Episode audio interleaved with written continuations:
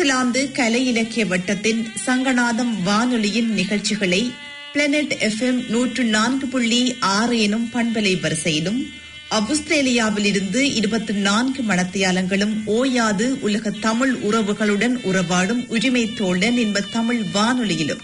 நிகழ்ச்சிகளை கேட்டனுபவிக்க செவிசாய்த்து காத்திருக்கும் அன்பு தமிழ் உறவுகளுக்கு சங்கநாத முழக்கமாய் தமிழ் வணக்கத்தை தெரிவித்துக் கொள்வதில் மகிழ்ச்சி. வணக்கம் நேர்களே. இன்று இருபத்தி ஓராம் திகதி ஆகஸ்ட் மாதம் இரண்டாயிரத்தி இருபது. தமிழுக்கு ஆவணி ஐந்து. வெள்ளிக்கிழமை மொஹரம் ஒன்று. இன்றைய நாள் எல்லோருக்கும் சிறப்பாகவும் பொலிவுடனும் முகத்தில் புன்னகையுடனும் ஆரம்பிக்க இறைவனை வேண்டிக் கொண்டு வளமே போல் இன்று நமது நிகழ்ச்சியை ஆரம்பிப்பதற்காக சிந்திக்கும் வேளையில் வள்ளுவன் தந்த குரலோடு ஆரம்பிக்க வருகிறார் எங்கள் மூத்த கலைஞரும் சமூக சேவையாளருமாகிய திரு மேவின் கொன்சென்ட்ரேன் அவர்கள். இன்றைய சிந்திக்கும் வேளை நிகழ்ச்சியில் திருக்குறளின் பத்தாவது அதிகாரமான இனியவை கூறல் என்னும் அதிகாரத்தின் ஏழாவது குரல் தொன்னூற்றி ஏழாவது குரல் நயன் என்று நன்றி பயக்கும் பயனென்று பண்பின் தலைப்பிரியா சொல். பிறர்க்கு நல்ல பயனை கொடுத்து பண்பை விட்டு விலகாத இனிய சொல் பேசுபவனுக்கு விரும்பத்தகுந்த சிறப்பை கொடுத்து நன்மையையும் விளைவிக்கும். இருவருக்கும் இது நன்மையாகும். கல்லை சேற்றில் போட்டால் பதியும் பாறையில் போட்டால் தெறிக்கும். நாம் இன்சொல் பேசினால் பிறர் மனதில் பதியும். எத்தகைய உணர்ச்சி வசப்பட்டவனையும் இன்சொல்லால் அமைதி அடையச் செய்ய முடியும்.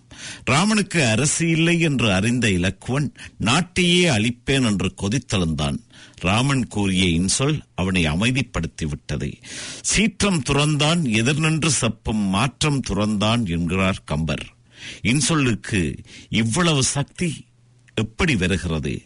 சொல்பவனின் பண்பு பிறர் நலம் விரும்பும் அன்புதான் காரணம். அமைதியை அதனால் விளையக்கூடும் சமுதாய நல்வாழ்வை விரும்பும் நோக்கே காரணம். இன்சொல் பேசி பழகுபவர்களால் சமுதாயம் நன்மை பெறுகிறது. சுயநலத்தால் அநீதி அக்கிரமங்கள் ஈடுபடுபவர்களையும் அன்போடு கூறும் இன்சொல் நீதியை உணர வைத்து படிப்படியாக திருத்தும். அவர்கள் தம் தவற்றுக்கு வருந்துவார்கள். அதுவரை செய்த தீமைகளுக்கு மாற்றாக நன்மைகள் செய்ய முன்வருவார்கள். அநீதியை மற்றோர் அநீதியால் மாற்ற முடியாது. ஆனால் புரிந்து ஏற்றுக்கொள்ளக்கூடிய இன்சொல்லை பண்புடைய நல்லவர் கூறினால் அநீதியை நாடும் அறியாமை விலகும். அக்கிரம வரி தனியும் குறுக்கே பாயும் சிந்தனை நேரான பாதையை தேடும். இத்தகைய மாற்றத்தை இன்சொல் செய்வது போல சட்டமோ தண்டனையோ செய்யாதே. இன்றைய சிந்திக்கும் வேளை நிகழ்ச்சியில் நீங்கள் கேட்டது திருக்குறளின் பத்தாவது அதிகாரமான இனியவை கூறல் என்னும் அதிகாரத்தின் ஏழாவது குரல் தொன்னூற்றி ஏழாவது குரல் நயனின்று நன்று பயக்கும் பயனின்று பண்பின் தலைப்பிரியா சொல். நயனின்று நன்று பயக்கும் பயன் ஈன்று பண்பின் தலைப்பிரியா சொல். அதனைத் தொடர்ந்து தொடர்வது நச்சிந்தனை. வழங்குபவர் ராதாகிருஷ்ணா பரமேஸ்வர சர்மா அவர்கள். வணக்கம் ஐயா. சங்கநாதம் வானொலியின் நேர்கள் அனைவருக்கும் அன்பு கலந்த காலை வணக்கங்களுடன் நேர்கள் அனைவரையும் மீண்டும் ஒரு முறை நற்சிந்தனை நிகழ்ச்சி வழியே வான்வழியில் சந்திப்பதில் மகிழ்ச்சி. மனிதர்களிடமும் பெரும்பாலான நேரங்களில் உள்ள பழக்கங்கள் ஒன்று ஒருவரை பற்றியோ ஒரு விடயத்தை பற்றியோ தீர ஆராயாமல் விமர்சனம் செய்தலாகும். ஆனால் பின்னர் அப்படி பேசி தேவையில்லாத சிக்கலில் நம்மை அது ஆழ்த்திவிடும். காதால் கேட்பதும் போய் கண்ணால் பார்ப்பதும் போய் தீர விசாரித்து அறிவதே மெய் என்று ஒரு பழமொழி உள்ளது. இதனை விளக்குவதாக அமைந்து ஒரு கதை கேட்போம் வாருங்கள். காட்டுப் பகுதியில் ஆழ்ந்த தவத்தில் இருக்கும் மகர்ஷி ஒருவர் தன் தவத்தின் பொழுதே தன் கண்களை திறக்காமல் தினமும் ஒரு முறை கையை நீட்டுவார். கையில் யாராவது எதையாவது வைத்தால் அது என்ன ஏதென்று பார்க்காமல் அப்படியே விழுங்கி விடுவார். முனிவர் கையை நீட்டும் நேரம் பார்த்து பக்தர்கள் நறுக்கிய கனிகள் அப்பம் முதலியவற்றை வைப்பார்கள். இதனால் தங்களுக்கு புண்ணியம் சேரும் என்று அவர்கள் கருதினர். முனிவர் இருக்கும் வழியே வேட்டைக்கு வந்த அந்த நாட்டின் அரசன் முனிவர் கையை நீட்டியதும் தான் வந்த குதிரையின் சாணத்தை எடுத்து கையில் வைத்துவிட்டு அவரை நையாண்டியுடன் பார்த்து சிரித்துவிட்டு அரண்மனைக்கு வந்துவிட்டான். அப்பொழுது அரசவைக்கு வந்த முக்காலமும் உணர்ந்த இன்னொரு துறவி அந்த அரசனை பார்த்து முட்டாள்தனத்தினால் நீ செய்த வேலையினால் நீ முனிவருக்கு கொடுத்த சாணம் நரகத்தில் மலை போல் வளர்கிறது. நீ அங்கே சென்றதும் உன்னை முழுவதையும் உண்ண வைப்பார்கள் என்று சொல்லிவிட்டு சென்றார். விளையாட்டு விபரீதமானதை உணர்ந்த அரசன் அன்றிலிருந்து தான் செய்த மகாபாவத்திற்கு பிராய்ச்சித்தமாக அரண்மனை நந்தவனத்தில் சிறிய குடிசை ஒன்றை அமைத்து அங்கேயே தங்கியிருந்து சுகபோகங்களை விலக்கி ஊரிலுள்ள பெண்களையெல்லாம் அழைத்து அவர்களுக்கு பொன் பொருள் ஆபரணங்கள் உணவு கொடுத்து பாவம் செய்தால் என்ன பலன் என்று விளக்கி நாள்தோறும் அங்கிருந்து போதனை செய்து வந்தான். அப்பொழுது ஊர் முழுக்க பேச்சு வேறு மாதிரியாகிவிட்டது. அரசன் அழைத்தவுடன் ஊர் பெண்கள் குடிலுக்கு போகிறார்கள். அங்கேயே உணவு உண்டு. பொன் பொருட்களுடன் வருகிறார்கள். நாட்டில் என்ன நடக்கிறதோ தெரியவில்லை என்று ஒவ்வொருவரும் தலை காது கண் மூக்கு வைத்து கதை கூற ஆரம்பித்தனர். அந்த வழியாக தன் கண் தெரியாத கணவனுடன் வந்த பெண்ணொருத்தி அரசனின் குடில் முன்பாக நின்று யாசகம் கேட்டாள்.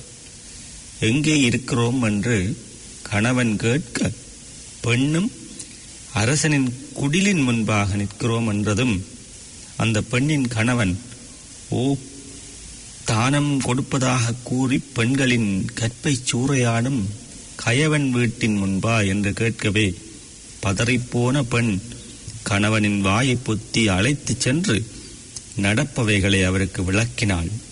அதாவது அரசன் செய்த பாவத்திற்காய் அவருக்காக காத்திருந்த மலை போன்ற குதிரை சாணத்தை ஊரிலே இப்பொழுது அரசன் செய்கின்ற புண்ணியங்களை அறியாது புறம் பேசுபவர்கள் ஒவ்வொரு கவளமாக நரகத்தில் பங்கிட்டு ஒதுக்கி வைத்துள்ளனர்.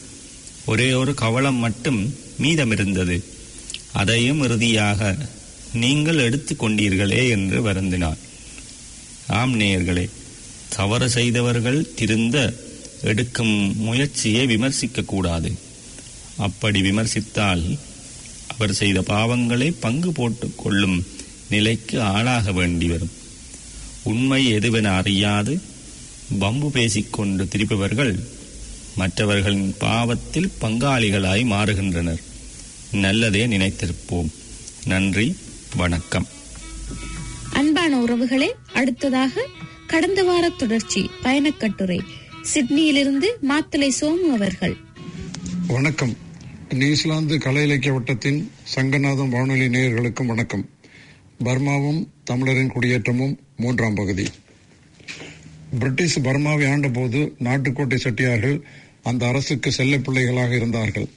இந்தியாவும் பர்மாவும் பிரிட்டிஷ் ஆட்சிக்குள் இருந்ததால் அவர்களுக்கு எந்த பிரச்சனையும் இல்லை. அவர்களின் தனித்துவத்தையும் உழைப்பையும் உணர்ந்த பர்மாவை ஆண்ட பிரிட்டிஷ் அரசு ஆயிரத்தி தொள்ளாயிரத்தி முப்பத்தி ஆறில் நடந்த பொது தேர்தலில் பல்வேறு தொகுதிகளிலிருந்து தொண்ணூற்றி ஒரு பேரையும் பர்மிய அல்லாத இனங்களுக்கு ஒதுக்கியது. அந்த தொகுதிகளில் இருந்து நாற்பது பேரும் மொத்தமாக நூத்தி முப்பத்தி ரெண்டு பேரவை பர்மிய பாராளுமன்றத்துக்கு தெரிவு செய்ய அனுமதித்தார்கள். அவர்களில் நாட்டுக்கோட்டை கழகத்திற்காக ஒதுக்கப்பட்ட ஒரு இடத்தில் ஒரு தமிழர் தெரிவு செய்யப்பட்டார். பர்மாவில் பிரிட்டிஷ் ஆட்சியின் போது ஆட்சி நிர்வாகத்தை நடத்த இந்தியா இலங்கை ஆகிய நாடுகளிலிருந்து ஏற்கனவே அந்த நாடுகளின் அரசு நிர்வாகத்தில் பணிபுரிந்தவர்கள் பிரிட்டிஷ் அரசு அழைத்து வந்தது. பிரிட்டிஷ் கிழக்கிந்திய கம்பெனி முதன் முதலாக ஆயிரத்தி எட்நூத்தி முப்பத்தி ஏழில் இந்தியாவில் தபால் தந்தி மற்றும் இருப்பு பாதை பணிகளை தொடங்கி ஆயிரத்தி எட்நூத்தி ஐம்பதில் நிறைவு செய்து பின்னர் விக்டோரியா மகாராணி காலத்தில் ஆயிரத்தி எட்நூத்தி அறுபத்தொன்னில் பர்மாவில் தபால் தந்தி முறை அறிமுகப்படுத்தப்பட்டது. பிறகு ஆயிரத்தி எட்நூத்தி அறுபத்தி ஒன்பதில் பர்மாவில் இருப்பு பாதைகளை தொடங்கி ரங்கூனிலிருந்து புறம் வரையிலும் ஆயிரத்தி எட்நூத்தி எண்பத்தி நாலில் ரங்கூனிலிருந்து பியூன்சா வரையிலும் ஆயிரத்தி எட்நூத்தி எண்பத்தி ஐந்தில் ரங்கூன் டாங்கோ வரையிலும் ஆயிரத்தி எட்நூத்தி எண்பத்தி ஒன்பதில் மாந்தலை வரையிலும் போட்டு முடித்தார்கள். ஆயிரக்கணக்கான தொழிலாளர்கள் பணிபுரிந்தார்கள். அவர்களில் பெரும்பான்மையானோர் தமிழர் உட்பட இந்தியர்கள். பர்மா இந்தியா இலங்கை மலாயா மற்றும் சிங்கப்பூர் ஆகிய நாடுகள் பிரிட்டிஷ் ஆட்சியின் கீழ் இருந்தபோது தமிழர்கள் மிகுதியாக இருந்ததால் இருந்ததால் அவர்களின் வசதிக்கேற்ப அந்த நாடுகளின் தபால் தந்தி கணக்கு ரயில் நிலையங்களுக்கிடையான தூரங்கள் ரயிலில் இரண்டாம் மூன்றாம் வகுப்பு கட்டணங்கள் கப்பலின் புறப்பாடு வந்து சேரும் விவரங்கள் அனைத்தையும் ஆங்கிலம் தமிழ் ஆகிய இரண்டு மொழிகளில் அச்சிட்டு கொடுத்திருக்கிறார்கள். வேறு ஏதாவது தமிழில் சேர்க்க வேண்டும் என்றால் அது குறித்து விண்ணப்பம் செய்தால் சேர்க்கப்படும் என்று அறிவித்தார்கள். வெளிநாட்டவர் வருகையால் ரங்கூனிலும் மற்ற இடங்களிலும் வர்த்தகம் மேலங்கிய போதும் பர்மியர்கள் பொருளாதாரத்தில் பின்தங்கியிருந்தார்கள். பிரிட்டிஷாரை வெறுத்தவர்கள் ஆட்சி அதிகாரம் அவர் கையில் இருந்ததால் அவர்களை நேரடியாக எதிர்க்காமல் மறைமுகமான ஒத்துழையாமையில் இருந்தார்கள். பிரிட்டிஷாரோடு ஒத்துப்போன இந்தியர்கள் அரச சேவையிலும் வர்த்தகத்திலும் வெகுவாக முன்னேறியது பர்மியர்களுக்கு பிடிக்கவில்லை. பிரிட்டிஷார் ஆட்சியை பறித்துக் கொண்டார்கள். இந்தியர்களோ தொழில் வர்த்தகம் விவசாயம் நிலம் என்பனவற்றை பறித்துக் கொண்டார்கள் என்ற எண்ணம் அவர்கள் மத்தியில் வேரூன்றியது. தீவிர பர்மிய பௌத்தர்கள் சார்ந்த அமைப்பினரும் பௌத்தர்கள் அல்லாதவர்களும் பர்மிய நாடு மற்றும் எல்லாவற்றையும் இழந்து விட்டனர் என்று மறைமுகமாக பிரச்சாரம் செய்தார்கள். அதன் எதிரொலியாக ஆயிரத்தி தொள்ளாயிரத்தி முப்பதில் இந்தியர்களுக்கு எதிரான கலவரம் நடந்தது. அக்கலவரம் ரங்கூன் துறைமுகத்தில் தொடங்கியது. துறைமுகத்தை நிர்வகிக்கும் நிர்வாகத்தோடு உருவான தகராறில் நூற்றுக்கணக்கான இந்திய தொழிலாளர்கள் வேலை நிறுத்தத்தில் குதித்தனர். அந்த வேலை நிறுத்தத்தை முறியடிக்க பிரிட்டிஷ் நிறுவனம் பர்மியர்களை வேலைக்கு எடுத்தது. இதனை அறிந்த இந்திய தொழிலாளர்கள் வேலை நிறுத்தத்தை கைவிட்டார்கள். அடுத்த நாள் பர்மிய தொழிலாளர் வேலைக்கு வந்தபோது நிர்வாகம் அவர்களுக்கு வேலை இல்லை என்று சொல்லிவிட்டது. அதனால் பர்மிய தொழிலாளர்கள் கோபம் கொண்டார்கள். அதே நேரத்தில் வேலைக்கு போன இந்திய தொழிலை பார்த்து கிண்டல் செய்தார்கள். பர்மிய தொழிலாளர்கள் இரு தரப்பாருக்கும் இடையே கைகலப்பு உருவானது அதுவே இந்தியர்களுக்கு எதிராகவும் இஸ்லாமியர்களுக்கு எதிராகவும் உருவான கலவரமாகும். கலவரம் தொடங்கிய அரை மணி நேரத்திற்குள் சுமார் முன்னூறு தமிழர்கள் உட்பட இந்தியர்கள் கொல்லப்பட்டு நதியிலே தள்ளப்பட்டார்கள். அதன் பிறகு போலீசார் வந்து கலவரத்தை அடக்க முயன்றார்கள். நூத்தி நாற்பத்தி நாலு சட்டத்தின்படி தடை உத்தரவு பிறப்பிக்கப்பட்டது. அது நடந்தது மே மாதம் இருபத்தி ஆறாம் திகதி. அதனை கருப்பு நாள் என்றனர். அதன் பிறகு இரண்டு நாட்களில் பர்மா முழுவதும் இந்தியர் மற்றும் இந்திய இஸ்லாமியர்களுக்கு எதிரான கலவரம் நடந்தது.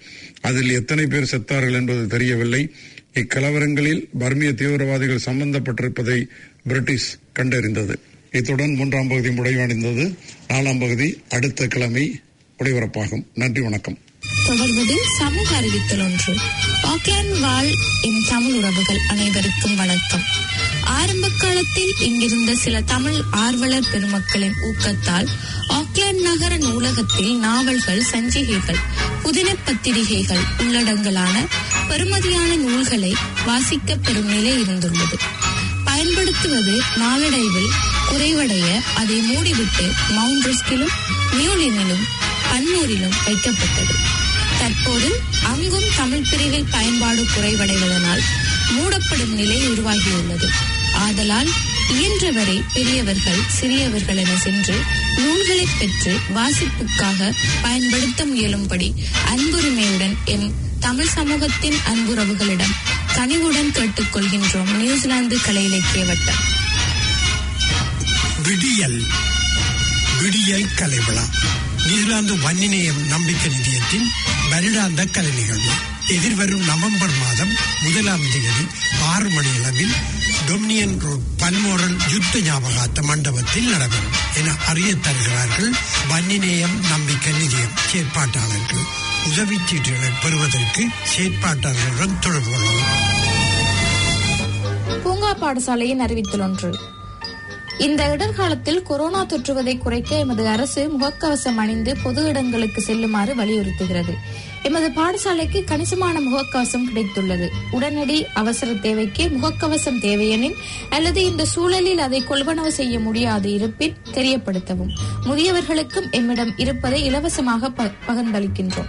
தொடர்புகளுக்கு தர்சி பூஜ்ஜியம் இரண்டு ஒன்று ஒன்பது மூன்று இரண்டு ஒன்று ஏழு ஆறு. முரளி பூஜ்ஜியம் இரண்டு ஏழு ஆறு ஆறு பூஜ்ஜியம் ஒன்பது ஏழு ஏழு மூன்று. நன்றி. பூங்கா பாடசாலை நிர்வாகம்.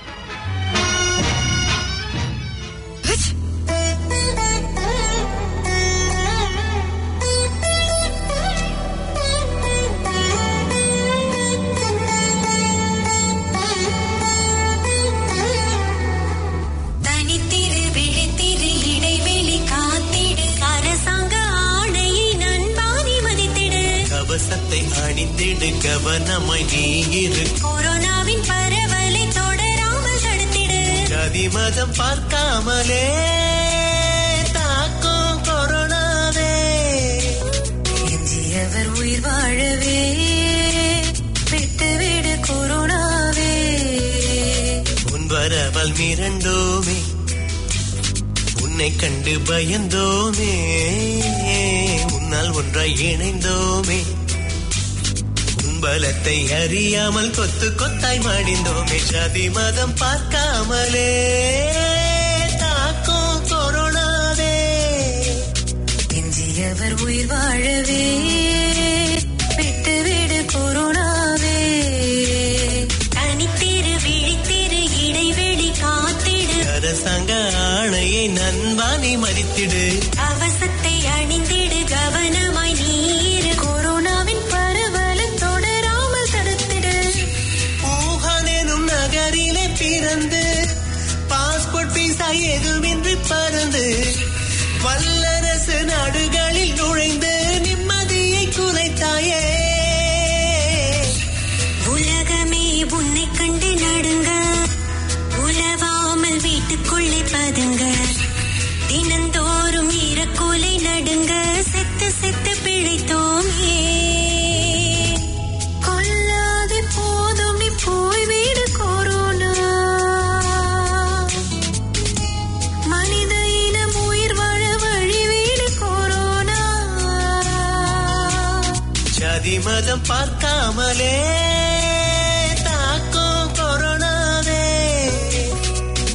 எஞ்சியவர் உயிர் வாழவே. விட்டுவிடு கொரோனாவே.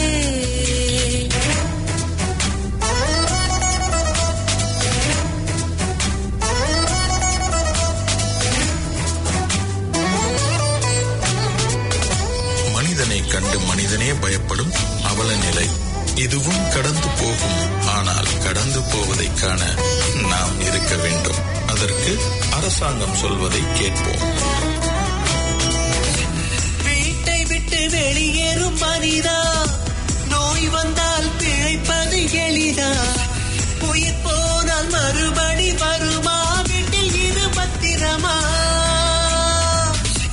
பாதித்தோர் எண்ணிக்கை பார்த்து உள்ளிருந்து கதவை சாத்து குடும்பத்தின் நலனை பார்த்து தேசத்தை காப்பாத்து. தெய்வங்கள் மணியளர் உருவத்தில் தோன்ற. அவர்கள் செய்யும் தியாகங்கள் நாம் நலம் காண.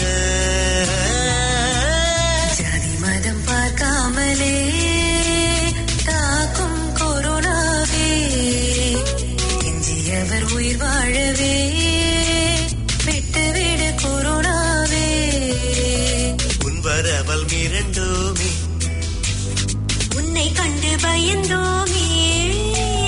உன்னால் ஒன்றாய் இணைந்தோமே.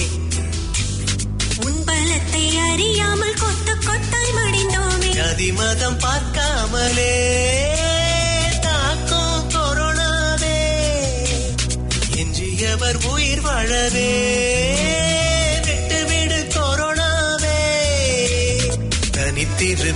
பிடித்திரு இடைவெளி காத்திடு. அரசாங்க ஆணையை நண்பாடி மதித்திடு. கவசத்தை அணிந்திடு கவனமாய் நீர் கொரோனாவின் பரவலை தொடராமல் தடுத்திடு.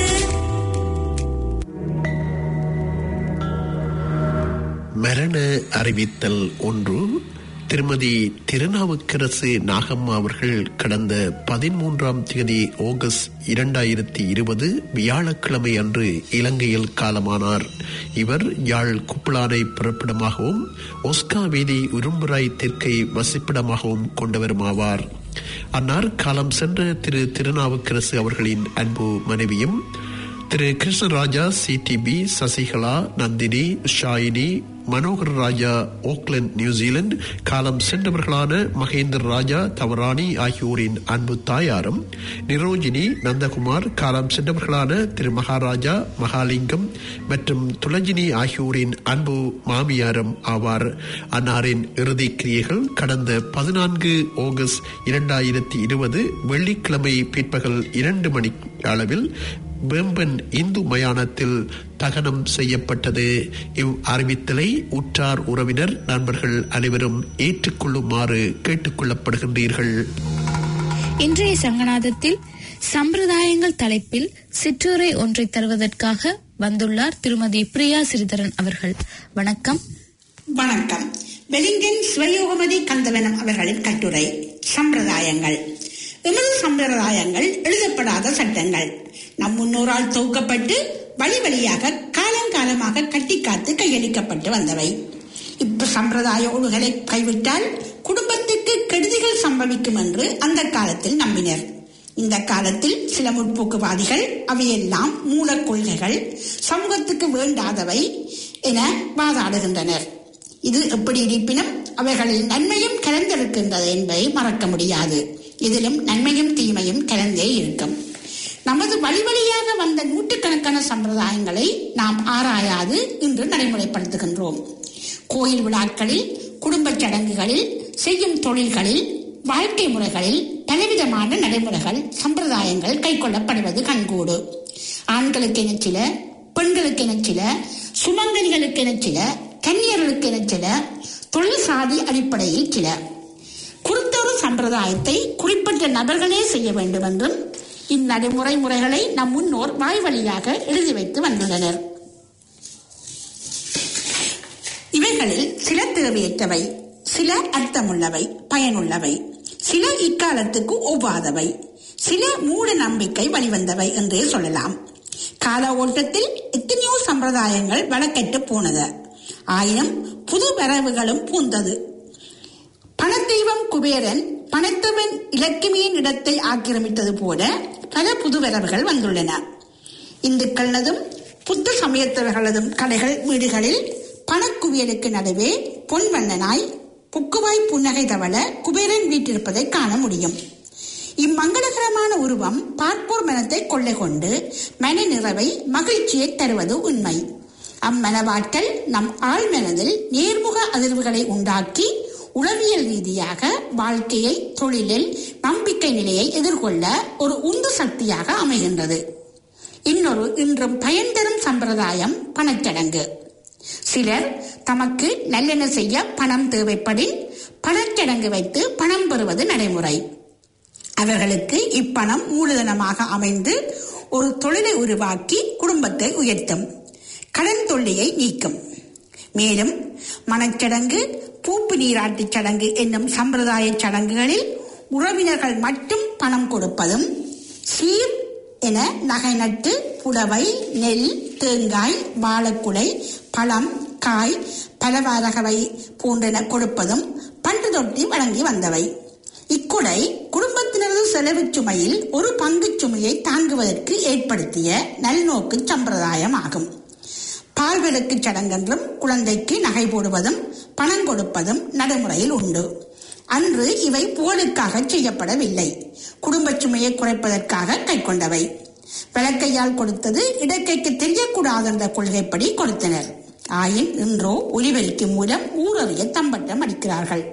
இதனால் வசதியற்றவர்களும் சிறு தொகையை தொகையை கொடுக்க கூசி கடனோ உடனோ பட்டு தனக்கு முன்வந்த பண உதவியை மறவாது சம் தம் சக்திக்கு மீறி கொடுக்கும் நிர்பந்தத்துக்கு ஆளாகிறார்கள். புதுவருட பிறப்பன்று ஏகப்பட்ட சம்பிரதாயங்கள் அனுஷ்டிக்கப்படுகின்றன. அதில் முக்கியமான ஒன்று கைவிசேஷம். புதுவரிடம் பிறந்தால் நல்ல நாள் பார்த்து கைவிசேஷம் பார்ப்பது ஆண்டாண்டாய் வழங்கி வந்த சம்பிரதாயம். கைவிசேஷம் பார்ப்பது மூடக் கொள்கை போல் தோன்றினாலும் அதில் மன அடக்கம் மன நிறைவு சந்தோஷம் கொடை உறவு எதிர்பார்ப்பு என்பன கலந்த மங்களகரமான நிகழ்வுகள் பல அடங்கி உள்ளன. சிறுவர்களுக்கு கொண்டாட்டம். பெரியவர்கள் அடுத்த வருடம் வரை கைவிசேஷ பணத்தை வைத்திருந்து கோயிலுக்கு கொடுப்பர். உதவி செய்யும் தொழிலாளர்களை குடும்பத்தோடு வரவேற்று உறவாடி உபசரித்து கைவிசேஷ முகமலர்ந்து வீட்டுத் தலைவர் கொடுக்கும் போது அவர் கையால் வாங்குவது தனமக்கு பணத்தட்டுப்படாது வராது என்ற நம்பிக்கையும் மன நிறைவையும் அவர்கள் மனத்தில் ஆழப்பதிவு செய்து உந்து சக்தியாக உருவாகிறது. மேலும் கோலம் நிறைகுடம் மங்கள மஞ்சள் வாசலில் மஞ்சள் வான பலவான குலை தோரணச் சோழடைகள் ஆராத்தி எடுத்து பொட்டு வைத்து வாழ்த்தி வரவேற்றல் என்பன மங்களகர மன தரும் அர்த்தமுள்ள சம்பிரதாயங்கள் ஆகும் இத்தகைய மங்களகர மனப்பதிவுகள் நம் ஆழ்மனத்தில் நீர் அலைகளை உற்பத்தி செய்யும். அவைகள் ஆற்றல் தரும் உளச்சக்தியாக உருவாக வாய்ப்பு உண்டு மேலும் தோரணம் மாவிலை பலர் கூடும் இடத்தில் வெளியேறும் கரியமல வாயுவை குறைக்க வல்லது. ஆனால் இன்று பிளாஸ்டிக்காலானவற்றை நாம் பயன்படுத்துகின்றோம். சில சம்பிரதாயங்கள் விழாக்களில் பொழுதுபோக்கிற்காகவும் சந்தோஷப்படுத்தவும் கையாளப்படுகின்றன. மாப்பிள்ளை அழைப்பில் மைத்துடன் மாப்பிள்ளையின் கால் கழுவுதல் விஞ்ஞானம் அடங்கி உள்ளது. கல்விகைக்கு மோதிரம் போடுதல் மாலை போட்டு வரவேற்றல் சந்தோஷப்படுத்துவதில் அடங்கியுள்ளது. மனைவினையின் போது மோதிரம் எடுத்தல் மெட்டி அணுதல் பொழுதுபோக்கிற்காக செய்யப்படுவை. இதுவும் குபேரன் போன்ற ஒரு புதுவரவு. நம்ம முன்னோரது கலாச்சாரம் அன்று. அந்த காலத்தில் இந்தியாவில் ஒரு சாரார் பாலிய விவாகம் செய்வர். அதனால் அக்குழந்தைகளின் பயன் தெளிவிக்க இப்படி வழிமுறைகளை கையாண்டனர். இன்று எமது சில நடைமுறைகளில் இது மட்டுமல்ல சினிமா கலாச்சாரமும் தொற்றியுள்ளது இன்று நாம் நடைமுறைப்படுத்தும் சில சம்பிரதாயங்கள் தேவையற்றவை. வெறுப்பு உணர்வை தோற்றுவிக்க வல்லன. கணவனை இழந்த பெண் அவளுடைய வாழ்வை இழந்தது மட்டுமல்லாது பொட்டு பூ நகை நட்டு நல்ல உடுப்பு எல்லாவற்றையும் இழந்து வெள்ளை உடவில் கைப்பண்ணென முத்திரை குத்தப்படுகிறாள். நல்ல நாள் பெருநாட்களில் பங்கு பெற்றாது ஒதுங்கி நிற்கிறாள். தான் பெற்ற பிள்ளையின் திருமணத்தில் கூட பங்கு பெற்ற அறுபதற்றாள் ஆகிறாள். இன்று எவ்வளவோ தளர்த்தப்பட்ட போதும் அந்த வாடை வீசாமல் இல்லை. இன்னும் சில சம்பிரதாயங்களில் கணவனற்றோர் குழந்தைகளற்றோர் கன்னியர் ஒதுக்கப்படுகிறார்கள். இத்தகைய சம்பிரதாயங்கள் வெறுப்புணவை ஊட்டுவன அறிவறுக்கத்தக்கன கண்மூடித்தனமானவை தேவையற்றிய என்றால் மிகையாகாது. நன்றி வணக்கம்.